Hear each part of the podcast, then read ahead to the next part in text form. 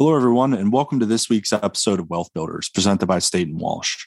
In this week's episode, we address the topic of mixed messaging in financial media. There are many different headlines that we see on a day to day basis on the news. And as investors, a lot of us struggle with who's right and who's wrong. In today's conversation, we're going to try to pick apart how investors should look at financial news and how they might be able to understand it a little bit better, or more importantly, take the information that they're seeing and reading and putting it into action in their own investment portfolios. This is Wealth Builders, presented by Staten Walsh, a show designed to pull back the curtain of the financial industry and bring true transparency to the forefront of conversation. On the show, we cover topics like financial education, current events, and interview business leaders and industry experts with the ultimate goal of helping listeners discover their own path to financial independence.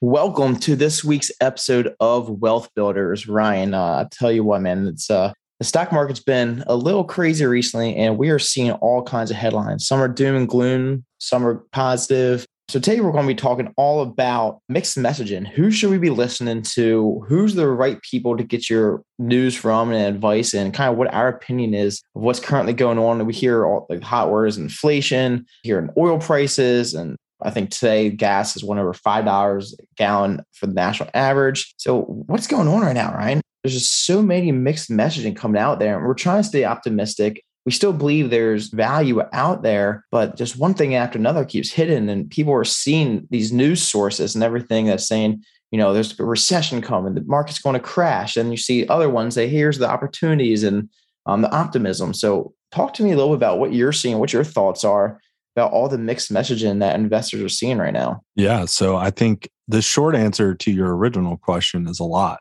there's a lot going on. It's hard to distinguish for anyone. And even in our position, you know, as professionals in this world, we see news and market opinions and things day to day.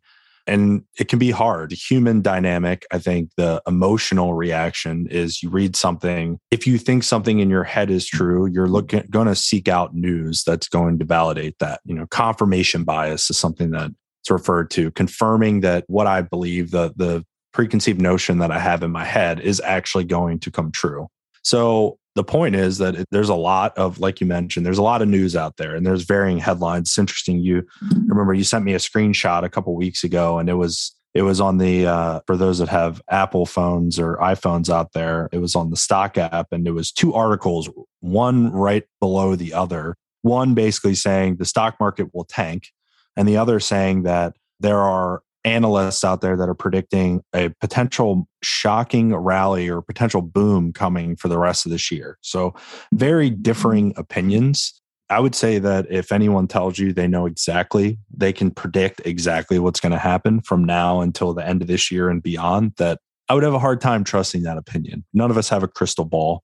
No one knows what exactly is going to happen in the market. I think ultimately, and sometimes I probably sound like a broken record saying this, but the reality is that everybody's journey is a little different. Everyone gets in the market at different points in time. So, how do you make sense of what's going to happen and, and what does that really truly mean for you? I think it's going to vary depending on things like risk tolerance, time horizon, things going on in your life today.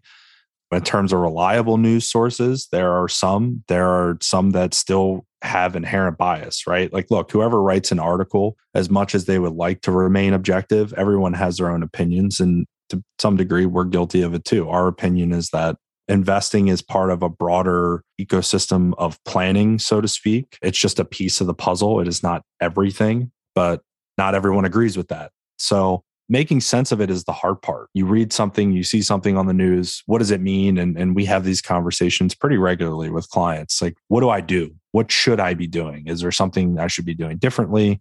And the answers will vary depending on the person on, on the other other side of that email or the phone. Yeah, because it's so easy to just tell people like, oh, don't look at it. We hear people, oh, we don't look at it at all. We just, just just let it ride. But then when you hear just nonstop negativity, it's hard to not look at it and kind of see then and then get scared. So, one of the things that we do is we use software Riskalyze to really dig in deep into how people think about money and the way they should be allocated.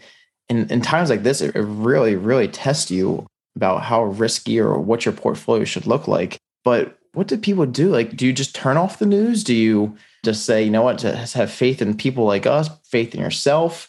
Because you see these articles where it's like, it's like, you know, the recession is inevitable. This is happening. It's why it's happening. That's eye opening and it's scary because it means real. Look at the inflation numbers up over 8%. Gas averages are up over $5 a gallon. So, where is the positivity? Where is that positive news when, when these headlines are a little more optimistic? Where are they getting the optimism from? Well, I think one of the things that's happened over the past few years, and really, to be quite honest, over the past decade plus, let's call it 12, 13 years, people have forgotten what, and maybe not completely forgotten because there have been choppy markets intermittently in between, but for the most part, I mean, the S&P 500 at this point is up over 400% cumulatively from the market bottom after the financial crisis in 08 and 09. So for most people, for example, those that took an index approach, bought the S&P 500 and have held it for that period of time, they've done really well. So the idea of 20, 30% downturns were so far in their rearview mirror that maybe they just didn't realize that it could also happen again.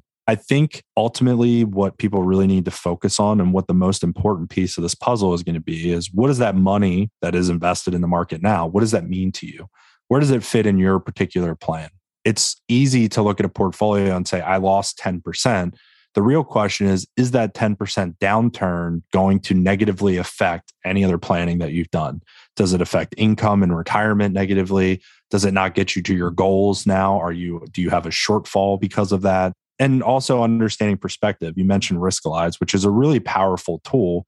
I think the thing that it brings to light more than anything else is perspective. Understanding that if this were to happen in this period of time, which is possible with a portfolio that looks like maybe how you're allocated today, it is possible that in the next six months, this could decline. It doesn't feel like it. And at least going back prior to this year, it didn't really feel like it could happen, but there's a possibility you could lose 10, 15, 20, 30% in a very short period of time. And does that, how does that make you feel ultimately? It becomes kind of the, uh, the psychology side of our world. And I always joke with people and say, our job is to be a combination of a psychologist and an economist at the same time. We have to understand emotions, but also understand how different financial metrics and things that are going on in the world affect the markets. Ultimately, you can't be completely turned off from the market. We're just not wired that way, right? Like, I'm not even, I would be lying if I told a client or told anyone that being in this business that I don't look at my own accounts from time to time. I mean, the easiest thing to do or to say is to say, set it, forget it, understand your plan, keep a long term perspective, all valid and all true. However, as human beings, we're not wired that way. We don't believe that we put things in a place that has risk of loss and then we just forget about it and not pay any any attention to it. It's just not I just don't think it's reasonable to assume that people are going to behave that way. Now, perspective is everything. Having ongoing open dialogue about where you are, what you're doing, what your goals and intentions are, and understanding how that is going to affect an investment portfolio is very, very, very important. But in terms of what to do, I think for those that are these conversations become very specific, unfortunately, there's no blanket answer to any of those questions. But if your plan remains relatively unaffected at this point, so for example, maybe you're 20, 30 years away from retirement and seeing a 20% downturn while could be potentially painful may not necessarily throw things off track significantly if you've already kind of projected and, and taken some of these things into account. Maybe you have, maybe you haven't. But for those that are getting close to retirement, that's where we see the most worry is that people in a 60 40 portfolio, for example, that have done fairly well over the past 10 years, now because of what happened in the bond market this year, which is not traditional, but has happened before. We saw pretty much every asset class go down in some way throughout the first half of this year. And so now that's created a, a different perspective for those people who typically weren't u- used to losing as much as the rest of the market, more risky investors. And now they're seeing returns that are somewhat similar in nature. So there's no perfect answer what I can say is that there is certainly a lot of noise. What I would caution all investors to do is to not get sucked into what necessarily one news station, publication, blog, whoever it is that you follow, what they're telling you, if it's not objective, data driven information, I would try to do your best to kind of take some of it with a grain of salt. Focus on the numbers. The numbers are what's important, but also just understanding where you're at in your specific journey in life and not trying to compare yourself, you know, staying away from that trap that we all fall into, which is keeping up with the Joneses. When the market is top of mind and inflation and everything else, it's on the news. You know, naturally, it's a water cooler conversation that happens, maybe amongst friends, amongst employees or people that you work with. The hard part is not get sucked into, well, one person thinks this, another is doing that, and then you get into this kind of hamster wheel of trying to trying to do what other people are doing or trying to discern who's right and who's wrong and the answer is that no one's 100% right any of the time that's just the reality that you live in when you invest in the market. It's been proven, I think, time and time again, that no one can accurately predict what's going to happen in the market. And it's very rare that anyone can perfectly time the market either.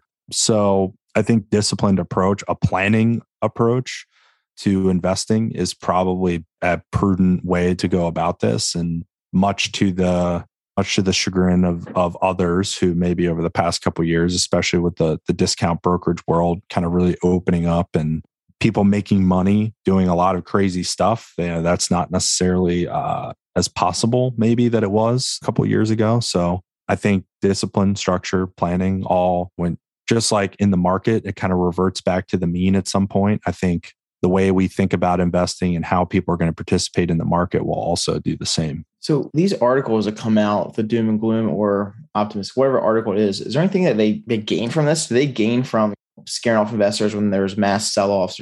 Do these financial institutions or these articles are they gaining anything from here? Or what's the what is it just selling a news story? So what's the purpose behind these conflicting stories left and right? Yeah, I think every everyone wants to be right ultimately. And here's the thing, you know, over the past 13 years or so, many people have said a lot of very different things. One thing I always find interesting is if you sell the sell off or the downturn in the market, if you just stay consistent with that story every year, eventually you're going to be right once, right? And the same would be true on the upside. So some people have just been generally consistent with their story because they feel that they're right, that their process and how they determine these market fluctuations is correct. It's not always true. There are instances where some publications where you have to be mm-hmm. careful. If you go on even some of the bigger publications like Wall Street Journal, Market News, Market Watch, I mean, we can name a bunch, CNBC, they all to some degree have sponsored posts. That's how they generate their money. So I would say that as an investor, you definitely want to look closely at the articles that you're reading and making sure they're not being written by those that might have some sort of influence or sale or, or something that's built in. For example, people that may be preaching the doom and gloom, there may be some kind of product or new type of investment vehicle that they're trying to sell that gives you downside protection in a market environment like this, but also gives you upside, like minimal risk of loss, but still participate in the market. Those are some of the things that we see out there. Doesn't necessarily mean that those products don't exist or don't work, but they may not be right for everyone. And so you just have to pay attention to what you're reading. Is it a blog post or is it something that's actually objective information that's designed to be educational in nature? And the same is true on the other side, right? There could be equity managers or specific fund managers that are looking for for inflows they want money to be invested in their fund. And so in order to do that you have to give people a reason to do so. So there's not always going to be purely objective information out there but you want to try to find things that are at least as objective as possible. And some of the websites i mentioned just to be clear like they have that but you just have to pay closer attention to which ones are sponsored or editorial in nature and which ones are, or I should say, op ed, opinion and editorial in nature versus just based on objectivity, facts, and I think going through a more detailed process in terms of generating that information. Those are all great insights, Ryan. Appreciate it. So we really appreciate everybody listening today. We know there's all kinds of mixed messaging out there. We know it's a tough time in the market any questions at all, don't hesitate to reach out to us any questions. If you're worried about your risk tolerance, if you think you're too risky, less risky, reach out to us. We have a lot of great tools and we help you kind of help you in your journey, in your mm-hmm. investment journey. So make sure you click subscribe. Thanks again for listening. And Ryan, thanks for your time today. Yeah, no problem. Thank you. Have a great week, everybody.